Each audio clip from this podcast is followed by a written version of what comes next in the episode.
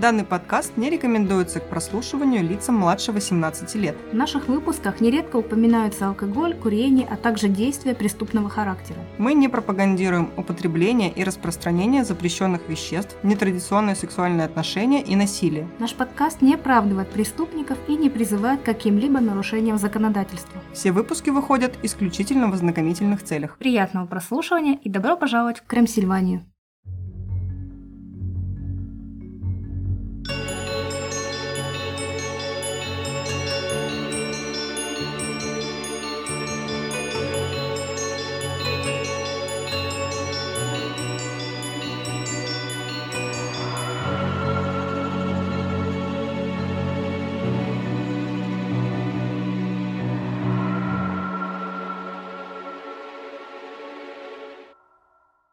Привет, друзья! С вами Оля. И Юля. А это подкаст «Крым Сильвания», где мы рассказываем истории настоящих и вымышленных преступлений, а легенды сплетаются с реальностью. Представьте себе уже слегка пожилого мужчину. Он ваш давний сосед, всегда приветливый, благодушный, регулярно посещает церковь и помогает другим прихожанам. Я уже подозреваю его во всем. Вы хорошо к нему относитесь и улыбаетесь при встрече. И не подозреваете его во всем. А теперь представьте, что этот милый мужчина жестоко убил всю свою семью, включая троих детей.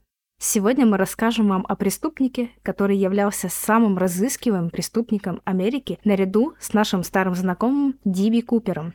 Кстати, про Диби Купера вы можете послушать в нашем выпуске «Угнать за 60 секунд». Джона Эмиля Листа не могли поймать на протяжении почти 20 лет. Что его толкнуло на убийство и как удавалось столько времени избегать правосудия, узнаете через пару минут. А чтобы вам не удалось избежать наших новых выпусков, подпишитесь на группу ВКонтакте, канал Телеграм, YouTube у нас появился, можете слушать фоном там и на любую другую площадку, удобную для вашего прослушивания. Все ссылочки вы, как всегда, найдете в описании.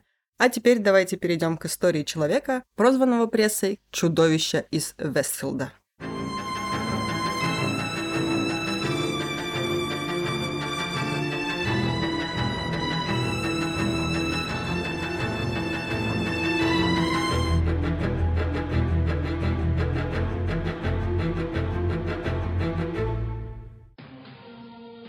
Тем вечером пожилая женщина по имени Ванда, как обычно, смотрела телевизор.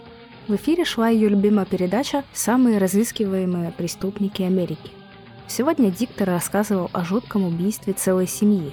Мужчина застрелил мать, жену и трех своих детей. События были реконструированы очень подробно и точно.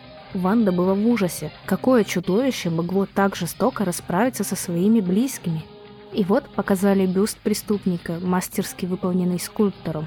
У женщины перехватило дыхание. Этим чудовищным убийцей был ее сосед. Там-там-там. 7 декабря 1971 года полиция приехала в большой викторианский особняк, который располагался на Хиллсайд-авеню в Вестфилде, штат Нью-Джерси. В особняке во всех окнах горел свет, но соседи утверждали, что они не видели жильцов вот уже целый месяц. Показания соседей подтверждала и пара учителей, которые давно не видели свою ученицу и решили съездить к ней домой, узнать, в чем дело. 16-летняя Патрисия Лист регулярно посещала курсы актерского мастерства, была талантливой и ответственной девушкой. И несмотря на то, что ее отец Джон Лист писал директору курсов о том, что они с семьей уезжают на длительное время в другой город, педагоги все равно беспокоились. За месяц Патрисия ни разу не вышла на связь ни с другими учениками, ни с преподавателями. Может быть, покажется нормальным, что подросток уехал по семейным делам и не звонит, не пишет друзьям, а преподавателям и подавно. Но на курсах ребята были очень дружные друг с другом и с педагогами. У Патрисии были очень хорошие дружеские отношения с директором, она звала его дядя Эдвид. Так что волнение за девушку было вполне оправданным. Эдвид Иллиан поговорил со своей коллегой Барбарой Шеридан, и они тем же вечером решили поехать проведать Патрисию. Вдруг семья уже вернулась. Когда они подъехали к дому, как мы уже знаем, везде горел свет, но никого из жильцов не было видно. Всего в доме проживало шесть человек. Джон и Хелен Лист, их трое детей, Патрисия, Фредерик и Джон-младший, и мать Джона Альма Лист. Соседи услышали, что возле дома Листов кто-то ходит, и вышли на шум, думая, что это грабители. После разъяснения ситуации было принято решение вызвать полицию. Полицейские не заставили себя долго ждать. Копам пришлось забраться внутрь дома через окно на первом этаже. В нос тут же ударил неприятный запах. Внутри дома было пусто, но очень громко играла церковная музыка. Полицейские стали продвигаться к источнику звука, и тут в кухне они увидели следы крови.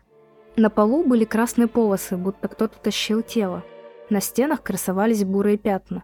Осторожно, чтобы не затереть возможные улики, копы прошли в бальную залу. Так семья Лист называла гостиную комнату. В зале на полу валялась груда каких-то вещей и спальные мешки – Полицейские приняли это за кучу тряпок. Может, листы просто в спешке собирались? Но приглядевшись внимательнее, офицеры поняли, что это никакие не тряпки.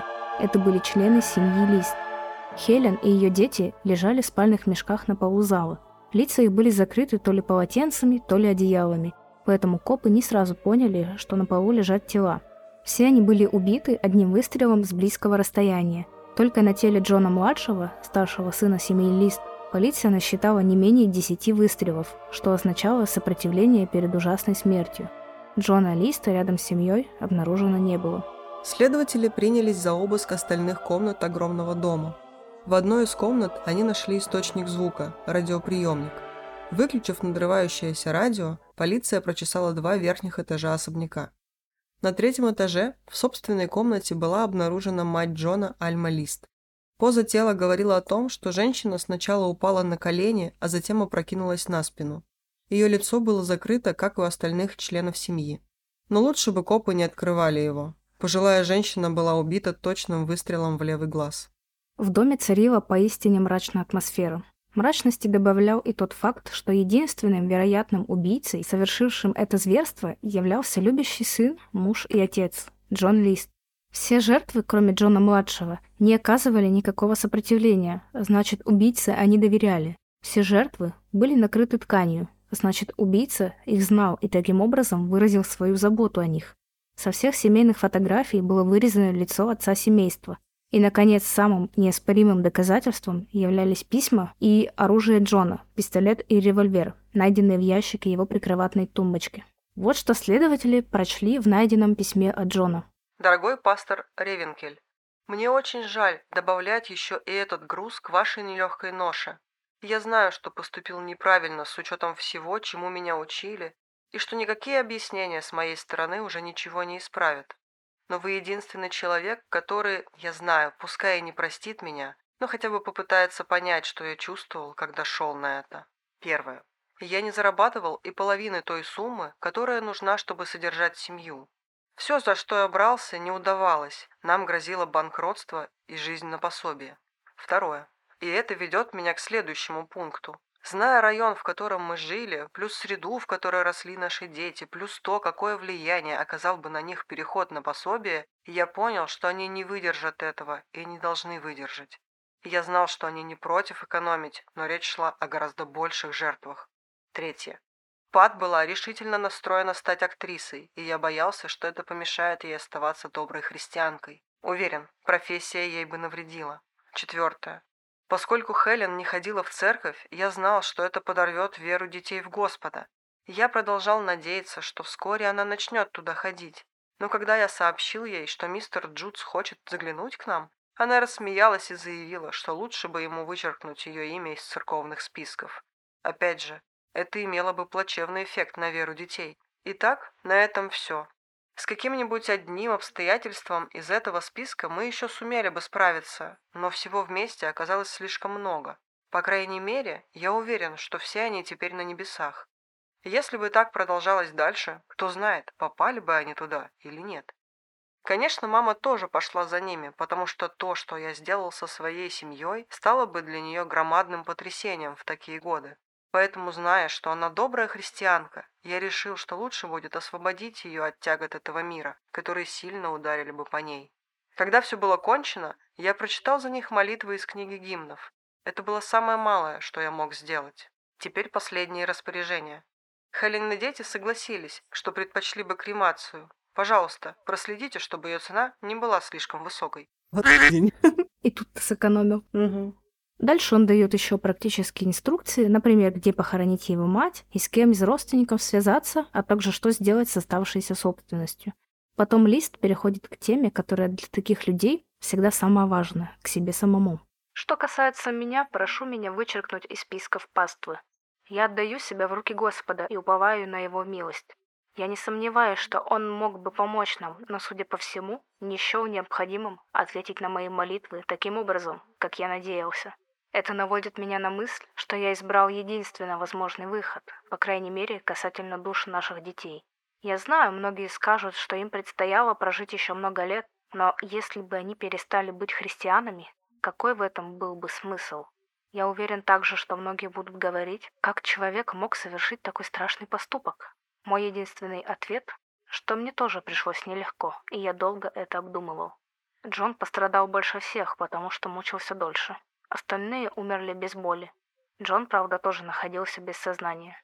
Прошу, поминайте меня в своих молитвах. Они мне понадобятся вне зависимости от того, исполнит ли государство свой долг в моем отношении или нет. Я стремлюсь примириться с Господом и уверен в этом, потому что Христос умер в том числе и за меня. Постскриптум. Мама лежит в кладовой на чердаке на третьем этаже. Она была слишком тяжелая, чтобы ее перетаскивать. Джон.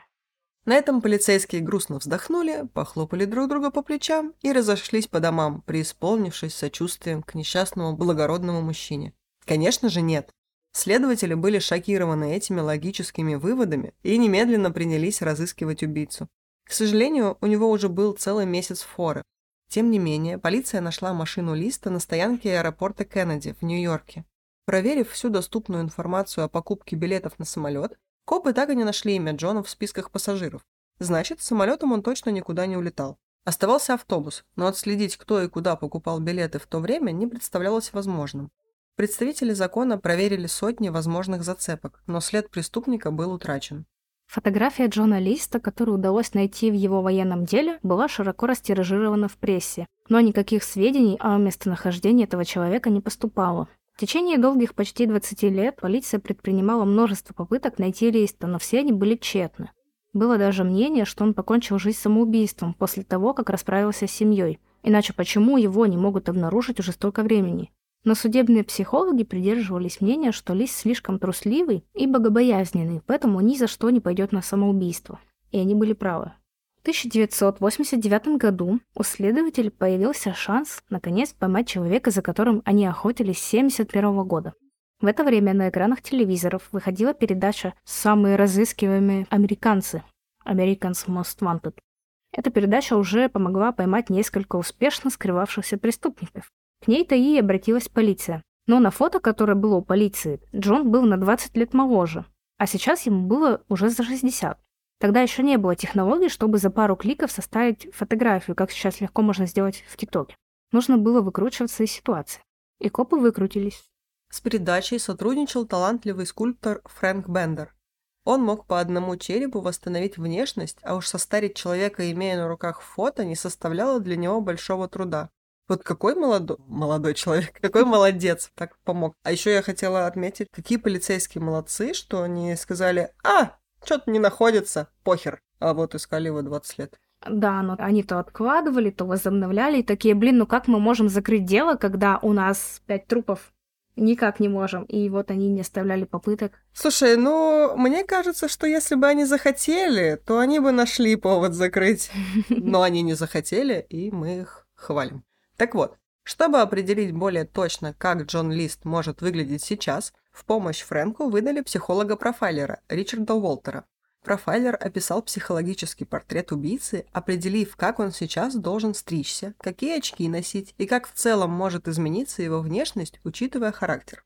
Так, например, Ричард Уолтер предположил, что религиозные убеждения Листа исключают пластическую хирургию, отказ от физических упражнений приведет к лишнему весу, а линзы в его очках будут крупнее и толще с годами. При этом, чтобы казаться солиднее, Джон будет носить модную черную оправу. Фрэнк Бендер приступил к своей работе, и спустя несколько дней бюст состаренного Джона Листа был завершен. Это была действительно отличная работа. Все детали внешности, включая шрам возле уха, были переданы очень точно. Почему мы так уверены в этом? А вот послушайте. 21 мая 1989 года в эфир вышла серия, посвященная убийству семьи Лист. В шоу показали реконструкцию преступления и, конечно, бюст главного подозреваемого с просьбой к зрителям звонить по телефону, если узнают кого-то в этом человеке. В эфир телепередачи поступило более 300 телефонных звонков. Зрители оказались очень подозрительными гражданами и активно сообщали о похожих знакомых. Мне кажется, если вы посмотрели фотки Листа в наших соцсетях, то вы тоже можете сообщить о парочке таких же знакомых. Вот, и как раз среди этих всех обращений был тот самый звонок, который и помог поймать преступника. В феврале 1987 года женщина из города Аврора, штат Колорадо, по имени Ванда Фланнери сообщила полиции, что видела человека, похожего на Джона Листа. Она прочитала в журнале Weekly World News статью об убийствах семьи в Вестфилде и узнала в Джоне своего соседа Боба Кларка. Но когда Ванда изложила свои подозрения подруге Долорес, жене Боба, так гневно отвергла все ее подозрения. Ну, конечно, если ко мне придут и скажут, кажется, Денис когда-то в Весегонске убил восемь человек. Я скажу, Вот-вот. Вот-вот. И Долорес также сказал. Она говорила, что, мол, да, Боб был женат, но его жена умерла от рака, и он точно никого не убивал, ну что за глупости, уходи, уходи, Ванда. И после Кларки и вовсе переехали в другой город. Они переехали в Ричмонд, в Вирджинии, так что эта история как-то сама по себе забылась. И вот спустя два года в передаче «Самые разыскиваемые американцы» Ванда Фланнери снова видит лицо своего соседа Боба Кларка. Все приметы сходятся, от внешности до религии. И женщина не смогла промолчать. Мне кажется, все полицейские расследования такие держатся на вот этих вот женщинах. Которые домохо... не смогли промолчать. Да, подозрительные домохозяйки. Вот ты бы была такой подозрительной домохозяйкой? Да у меня нет времени смотреть эти передачи. Я смотрю уже по факту, когда всех поймали, и вот рассказываю об этом. Надо на всякий случай запоминать лица своих соседей. Ванда вместе со своим зятем рассказали свою историю знакомства с потенциальным убийцей и сообщили новый адрес Кварков в Ричмонде. Откуда они его, интересно, узнали? Обычно... Соседи такие, знаешь, да. говорят, Ванда, ты нас бесишь, поэтому мы переезжаем, но вот тебе наш новый адрес. Пиши, звони, Если хочешь, приезжай, да, живи по соседству. Да, но на всякий случай, мало ли там чего. Мало ли, вдруг их будет разыскивать ФБР. Мы не знаем вот столько о добрососедстве, а они вот знают. Два агента ФБР взялись проверять зацепку насчет этого Кларка. Они получили всю доступную информацию о Роберте Кларке и заявились к нему на работу. Разговор был примерно следующий. «Вы Боб Кларк?» «Да». «Вы Джон Лист?» «Нет, я Боб Кларк». Вы что, тупые? Написано же. Но спецагентов так просто не проведешь. Они пригласили господина Кларка в участок, где сняли у него пальчики, которые, о чудеса, идеально совпали с отпечатками пальцев Джона Листа. Отпираться не имело больше смысла. Давайте теперь узнаем, как же Джон Лист превратился в Боба Кларка. Глупо, что он потер все свои данные везде, вырезал себя с фотографией, но не догадался прижечь себе пальцы. Глупый. Он просто не смотрел «Люди в черном», еще тогда они не вышли. И тут, пожалуй, стоит начать с самого начала и затронуть всю биографию Джона. Как мы с вами знаем, именно в детстве преступников стоит поискать ответы на вопросы. И тут нам поможет книга «Почему они убивают. Как ФБР вычисляет серийных убийц» и непосредственно биография Листа. Джон Лист родился 17 сентября 1925 года в Мичигане в очень набожной семье. Его родители эмигрировали из Германии, сын был поздним ребенком, отцу на момент рождения Джона было 66, а матери 38. И листы не представляли себе жизнь без молитв, воскресной школы, визитов в церковь и соотнесения всех жизненных реалий с лютеранскими постулатами. При этом, по утверждению убийцы, в воскресной школе его регулярно насиловал пастор, что сказалось на психике юного прихожанина. Это позже подтвердили врачи. Но при этом такую информацию я нашла только в одном источнике, больше она нигде не упоминалась, и это, к тому же, по утверждению самого листа, так что не очень известно, насколько это правда. Джон был единственным ребенком и рос с очень религиозной матерью, которая, хотя физически и не издевалась над ним, не позволяла сыну пачкаться или делать те вещи, которые делали остальные мальчишки. Альма постоянно держала его под контролем. Мне это напоминает, знаешь, фильм и книгу Кэрри. Ну да, наверное. Хорошо, что он не был девочкой еще. Ну хорошо, что у него не было... Месячных? Я хотела сказать э, способностей, как это называется? Телекинез. Паранормальных, да, телекинез. Ну, у него был пистолет. С другой этой стороны. Ну, с другой стороны, пистолет кто угодно может купить. Ну, относительно. А телекинез а вот... не продается в магазинах. Телекинез не продается, да. Его только Кинг выдает. Кинг много чего выдают, конечно. Лучше бы он немножко сдерживал себя иногда. Да уж. Так вот, этот гнет матери значительно снизил способности Джона к общению с людьми. Так как отцу уже было за 60, он не принимал какого-то особого участия в воспитании сына. Типа, не ушел за хлебом, да и ладно. В подростковом периоде мать запрещала Джону ходить на танцы, что тоже не способствовало установлению не то что дружеских, хоть каких-нибудь контактов. Вот так воспитывался Джон Лист. Знаете, в следующем нашем выпуске будет история о человеке, который ходил на танцы. Так вот, он был не сильно лучше, чем Лист, поэтому танцы роли не играют. В 18-летнем возрасте, в 43 году, Джона призвали в американские военно-морские силы. Ему повезло, на поля сражений парень не попал и при этом сумел дослужиться до лейтенанта. После Второй мировой войны Лист был уволен в запас и решил не терять времени даром. В 21 год Джон поступил в Мичиганский университет и успешно выучился на бухгалтера. В ноябре 50 -го года, когда Корейская война обострилась, Лист был отозван на военную службу. В форте Юстис, Вирджиния, он встретил Хелен Моррис Тейлор, вдову пехотного офицера, погибшего в бою в Корее, которая жила со своей дочерью от первого брака Брендой. Лист и Хелен поженились 1 декабря 1951 года в Балтиморе, Мэриленд, и семья переехала в Северную Калифорнию. Армия, осознав бухгалтерские навыки Листа, перераспределила его в финансовый корпус. После завершения его второго срока службы в 1952 году Лист работал в бухгалтерской фирме в Детройте, а затем в качестве руководителя аудита в бумажной компании в Каламазу. Я сразу представляю этот Дандер Мифлин из офиса, и он там такой, Дуайт Шрут ходит. В это время у Джона и Хелен появились дети – Патрисия, Джон-младший и Фредерик. Но не все сразу, а по очереди. Ну, кстати, а почему бы и нет? Тройняшки же бывают. Бывает. Но здесь не тот случай.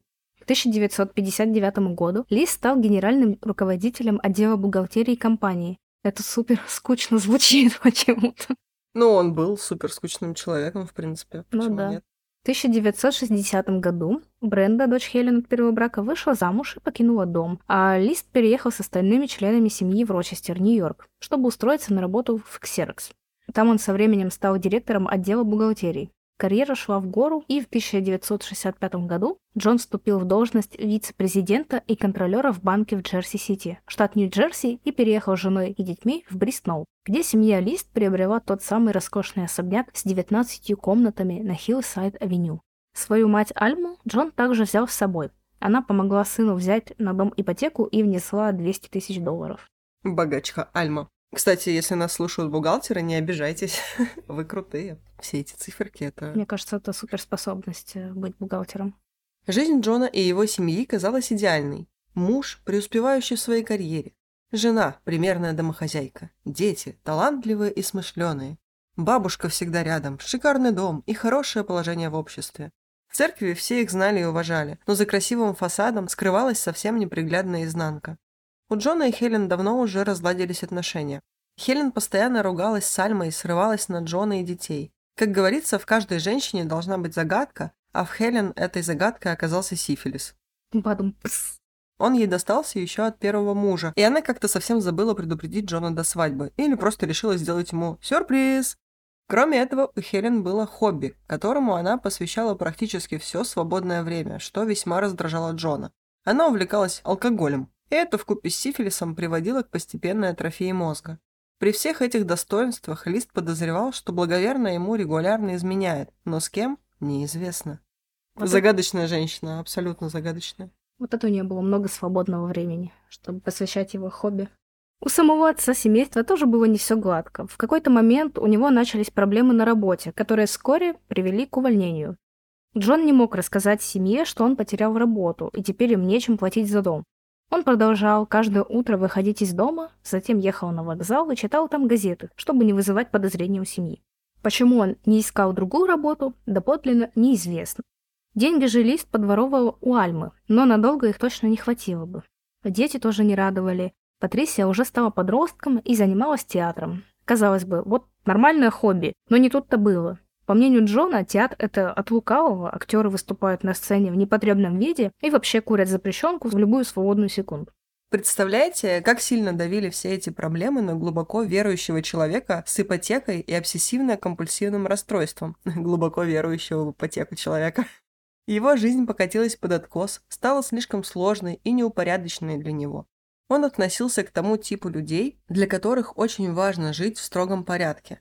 Джон не хотел стать банкротом и жить как нищий, хоть переносит эти чувства на детей. Да, помните, как он в письме писал, что вот дети бы ни за что бы не смогли вот так жить на пособие в нищете, но на самом деле это он, скорее всего, не смог бы так жить. То есть дети что, они вырастут, ну вот Пат уже была подростком, она вырастет, найдет работу, типа нормально. Но он, мне кажется, вот любил все эти статусные атрибуты, быть вот важным каким-то человеком, быть руководителем. И вдруг Раз, и все, он нищий, нечем платить за ипотеку, денег нет вообще. Почему-то другую работу найти не вариант, я не знаю, может, там в каких-то источниках писали, что его увольняли из-за конфликтности. В каких-то источниках писали, что он настолько вот боялся со всеми разговаривать, что даже не мог никому там в глаза посмотреть, его тоже увольняли. Но, с другой стороны, мы видим, что его повышали по службе, он добился чего-то. И вот почему его увольняли с работ, даже не с одной, опять же, по некоторым источникам, несколько раз его увольняли, это неизвестно, что же он такого там сделал.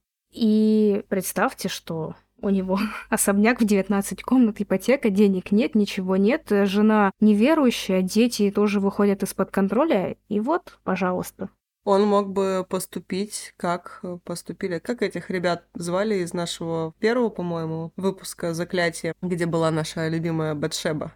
Пероны. Перон. Пероны. Вот. Он мог бы поступить как Пероны и утверждать, что в его особняке с 19 комнатами живут призраки, и это принесло бы ему бабки, ему не надо было бы работать. Да, Но теперь в его особняке живут призраки? Они не живут. Особняк сожгли после того, как нашли там тела. Кто-то устроил поджог, непонятно кто, но особняк сгорел, и на его месте другой построили, так что ну никаких призраков уже не будет. Я думаю, что это был э, призрак панка. Наверное. Ищите тоже в заклятии. Кстати, да, слушайте наши первые выпуски, там было смешно. Так вот, вернемся к листу. Когда вот это вот все ужасное произошло, банкротство, потеря работы и вот это вот все, лист наконец взорвался, его кукуха свистнула, и Джон купил пистолет. Он заранее приобрел и испытал оружие – полуавтоматический пистолет калибра 9 мм и 22 миллиметровый револьвер. Лист даже не озаботился тем, чтобы забрать разрешение на ношение оружия, на которое подал заявление меньше месяца назад. В заявлении в графе о причинах, по которым ему требуется пистолет, он написал «Защита дома». Утром 9 ноября 1971 года Джон Лист спустился из своей спальни на первый этаж и прошел в кухню, где его жена пила за столом кофе.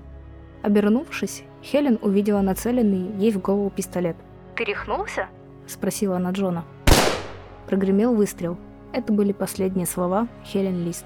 Затем Джон пошел на третий этаж навестить свою маму. Альма была у себя в комнате и готовилась спуститься к завтраку. Увидев сына, она спросила, «Дорогой, что это за шум?» Не успела женщина договорить, как лист выстрелил ей в лицо. Пуля вошла в левый глаз. Колени женщины подогнулись, и она упала навзничь. Убийца попытался оттащить ее тело вниз, но не смог. Оно было слишком тяжелым. Он накрыл мать покрывалом, закрыл дверь в комнату и пошел в ванну, где его вывернуло в унитаз. Джон спустился на первый этаж и, взяв труп жены за ноги, потащил его в бальную залу, где аккуратно уложил в спальный мешок и накрыл простыней. После этого он старательно отмыл кухню от крови, но кое-где бурые пятна не удалось вывести. Теперь оставалось только дождаться детей из школы. До их возвращения еще было несколько часов, и тут домой позвонила Патрисия и попросила ее забрать пораньше, потому что ей стало плохо. Заботливый папа забрал дочь из школы и привез домой. Он ухитрился первым проскользнуть в дом и спрятался за дверью. Пат вошла, ничего не подозревая, да из чего бы, и болтала с папой, рассказывая, как прошел ее день. Джон выстрелил ей в затылок. Так же, как и Хелен, он перенес тело дочери в залу и убрал в мешок. Настала очередь младшего сына – с Фредериком сработала та же схема, что и с Пат. Джон забрал его из школы, спрятался за дверью, выстрелил, положил в мешок. Джон-младший должен был еще пойти на тренировку по футболу после занятий, но отец заметил его подходящим к дому. Старший сын вернулся раньше. То ли тренировку отменили, то ли просто решил прогулять. Это уже было неважно. Лист хотел провернуть уже сработавший дважды план, но что-то пошло не так. У Джона-младшего оказалась хорошая реакция, и он попытался увернуться от выстрелов. Ну и так мы знаем. Папаша всадил в него целых 10 пуль. Увы, его постигла участь остальных членов семьи. Тут тоже в разных источниках это описывается по-разному. Где-то пишут, что как раз-таки Джон-младший застал папу врасплох, что он вернулся пораньше, и там ему пришлось его догонять и стрелять в него. То ли Лист показалось, что сын еще жив и дернулся, и поэтому он еще там в него 9 пуль всадил дополнительно. Но итог один. Испугався, дернулся.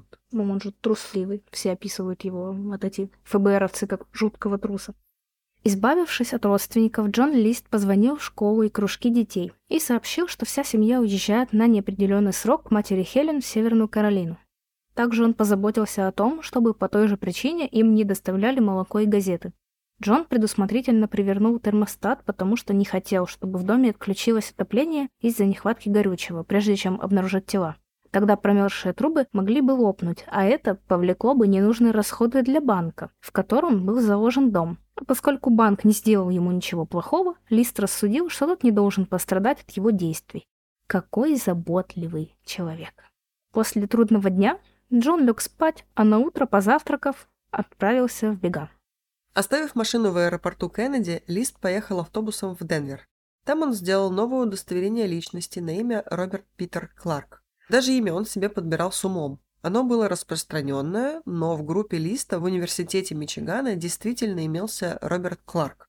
Поэтому, если бы потенциальный работодатель решил проверить его образование, нашлись бы старые записи, подтверждающие университетский диплом. Хитро. Работал Джон Боб поначалу поваром в отеле, потом снова смог устроиться бухгалтером. К 1975 году он стал чувствовать себя настолько уверенно, что снова стал посещать церковь. Он присоединился к приходу лютеранской церкви святого Павла. Через год получил водительские права и купил машину. То есть ему пришлось второй раз сдавать на права. Ну, если Отстой. ты уже умеешь, то норм, наверное. Ну, наверное.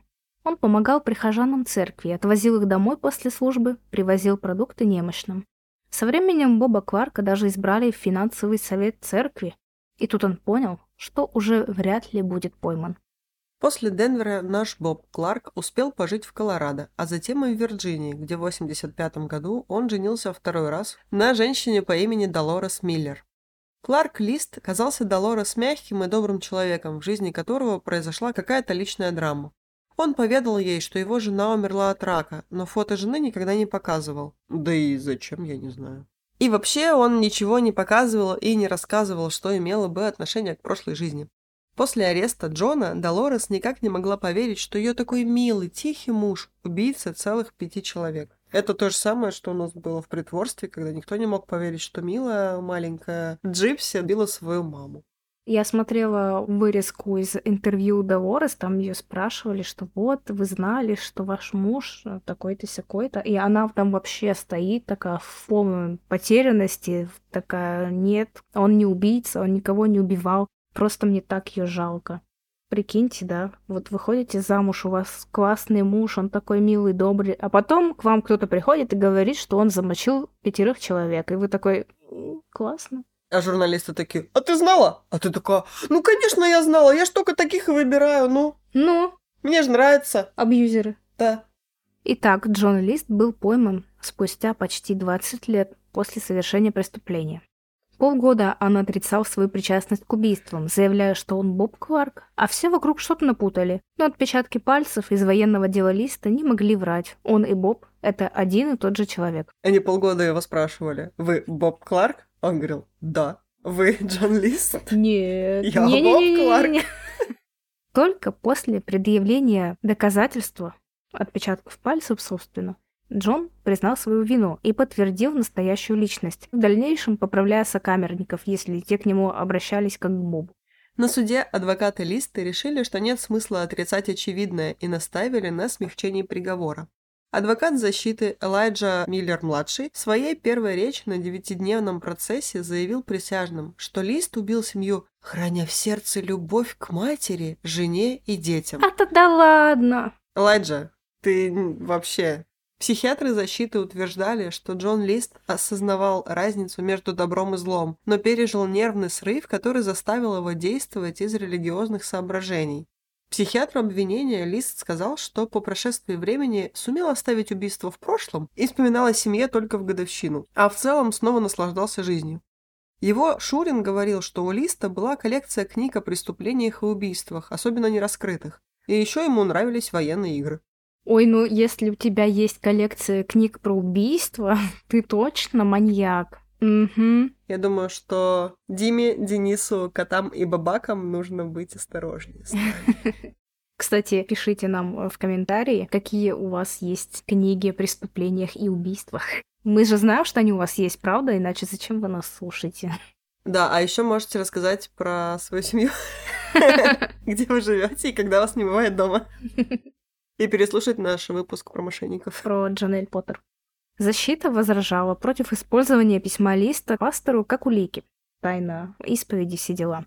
Судья Верховного суда Нью-Джерси Уильям Вертхеймер постановил, что письмо, как и весь дом с его содержимым, является брошенной собственностью, и поэтому на них уже не распространяются правила о тайне исповеди.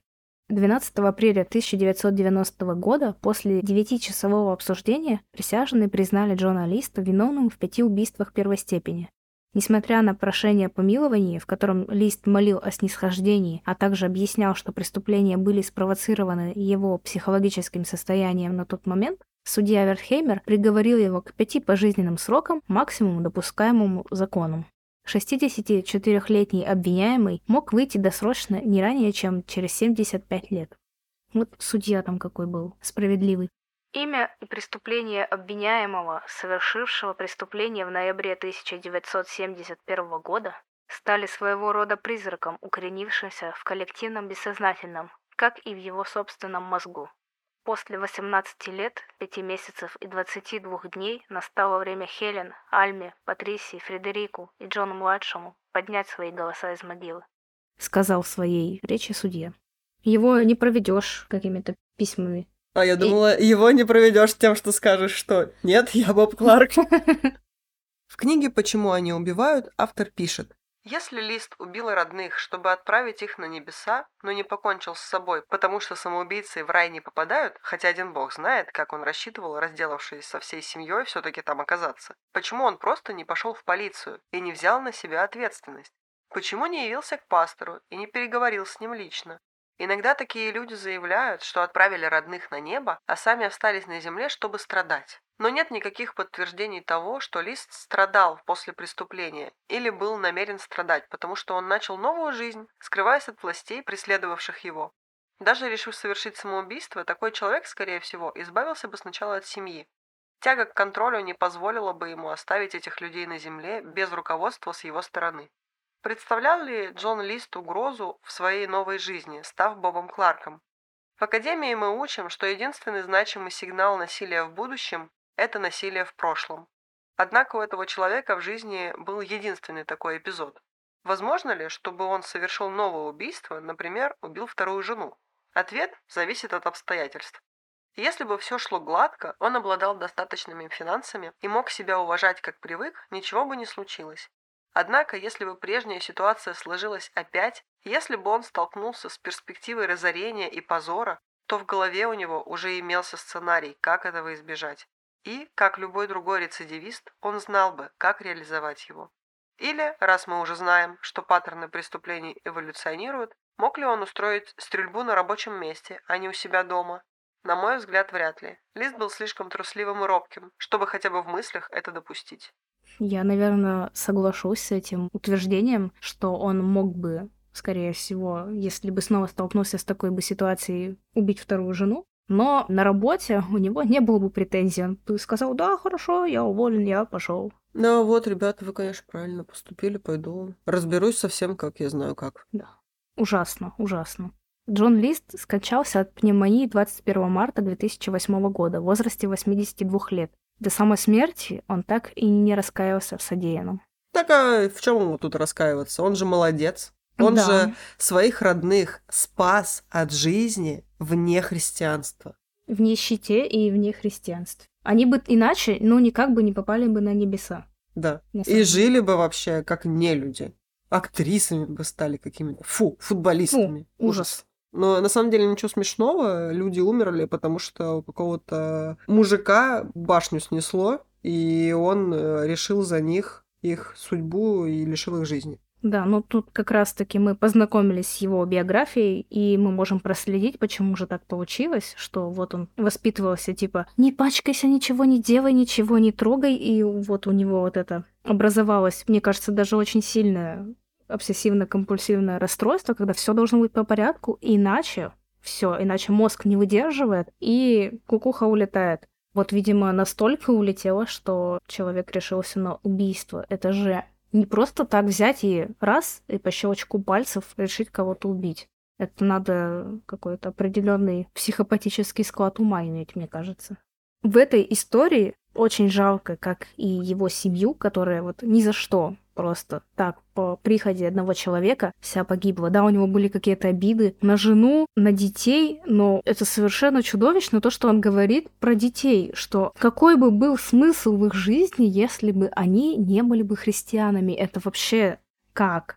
Понятно, что он воспитывался в такой очень религиозной семье и с очень строгой матерью, но думать так, что он может забрать жизнь своих детей только потому, что там они могут могут, они отказались еще от веры, это вообще за гранью добра и зла, за гранью всего. И также жалко его жену, вторую, Долорес, у которой тоже вся жизнь рухнула после ареста мужа. Она же, ну, как-никак все таки любила его, жила с ним какое-то время, и все у них было нормально. И вот такое узнать. И наверняка ее там могли преследовать какие-нибудь журналисты, которые подозревали, что она все знала, ну, да. которые обвиняли бы ее в куче разного всего, что она там, не знаю, покрывала его, и вообще она такое же чудовище, как и он, а она вообще ни сном, не ни духом. Да. Ну, и, и про Листа есть еще две документалки, я такая искала в поиске вбиваю Джон Лист, и он есть на кинопоиске. у него есть две роли в документалках, да, можно посмотреть. И я смотрела разные видео на YouTube, где там были кусочки вот этой вот реконструкции из шоу. Само шоу я не нашла, ну так вот сходу. Но э, кусочки реконструкции, они довольно жуткие и довольно правдоподобные, вот насколько мы можем судить по информации из разных источников. И также там где-то было интервью журналиста после поимки. И, блин, мне так было жутко его смотреть. Он вот спокойно об этом говорит, что да, я их всех убил. Ну, вот такая была ситуация. Вот меня довели. Ужасно. Ну, вот если хотите это... Ну, Ужасно, но если хотите посмотреть. Ну, если хотите посмотреть, возможно, мы приложим все это в группу ВКонтакте или в канале Телеграм. И говоря о фильмах, История Листа вдохновила многих режиссеров, и вот по этой истории был снят фильм «Отчим» 1987 года. И ремейк 2009. Да, и я сначала расскажу про фильм 87 года. Он мне очень нравится, я рекомендую его посмотреть. Там очень классно сыграл актер этого вот отчима. Это Терри О'Куин. И я только недавно, вот когда пересматривала этот фильм, поняла, что это тот же самый актер, что снимался в сериале «Остаться в живых». Вот тот вот лысый дед. Это он. Кто понял, тот понял. Так вот, это оказался он, но он просто такой э, довольно симпатичный. Был в 87 году. И этот фильм, он не претендует на какой-то гениальный фильм, но это триллер вот в духе ужастиков 80-х. Показано все очень классно такой. Есть э, саспенс. И мне очень нравится первые сцены этого фильма, когда показано, что главный герой собирает свои чемоданчики на фоне мертвой своей семьи. Как у Листа прямо вот главный зал, все в крови, короче, валяются ножи, и он такой ля-ля-ля, ля-ля-ля, бороду сбривает. Короче, рекомендацион. Посмотрите. У него есть еще вторая часть, Отчим 2, и он вроде тоже ничего, но я уже плохо помню.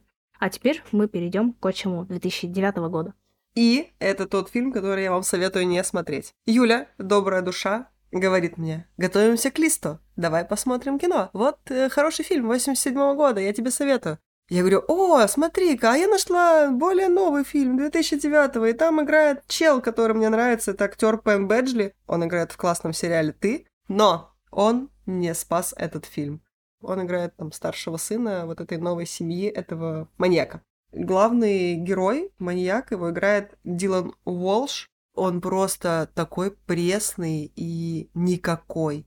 Если нужно показать, что вот он такой крутой маньяк, и все меня бойтесь, просто показывают его, как он стоит и молча смотрит. Да, если у Терри это прямо чувствуется вот его харизма. Здесь что... просто чел стоит и смотрит. Да, тут чел стоит и смотрит, типа, я страшный. Да. А Терри смотрит, и ты такой, йо, я не хочу с тобой встречаться где-либо. Если вы зайдете в Гугле, просто наберете фильм Отчим 2009 и зайдете во вкладку в ролях, здесь есть фотка этого Дилана Волша, и вот так он выглядит на протяжении всего фильма. Вот такое у него выражение лица. Юля сейчас посмотрела и вот посмеялась. Потому что, ну, это не страшно, это тупо. Я бы добавила, что этот фильм, он вот такой прямо в духе вот этих середины двухтысячных фильм триллер. Ну, Он никакой. Никакой. Никакой. Куча тупых моментов.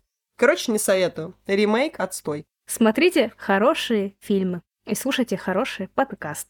А с вами был хороший подкаст Крам Сильвания. Я Юля. А я Оля. Не дайте себя обмануть.